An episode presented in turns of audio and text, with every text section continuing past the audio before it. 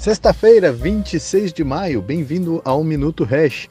Quanto drama, quanto drama com o teto de gastos na terra do tio Sam, tá? É, como sempre acontece, quando acaba o dinheiro, os políticos querem um aumento de limite. Ninguém quer discutir redução de gastos, todo mundo quer uh, um cheque maior, um limite maior.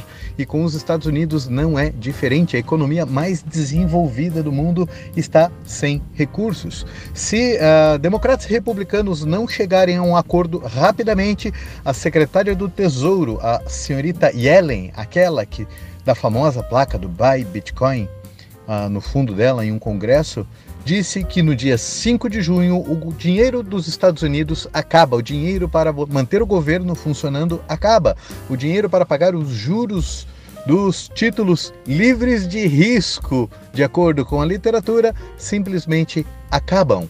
E o que deve acontecer? Deve acontecer muito drama, mas quando os políticos perceberem que não elevar o teto significa acabar com certos privilégios e talvez não ver o próprio contra-cheque no final do mês, você pode escrever que vão dar outra dose de crack para o viciado, ou seja, vão subir o limite do teto da dívida.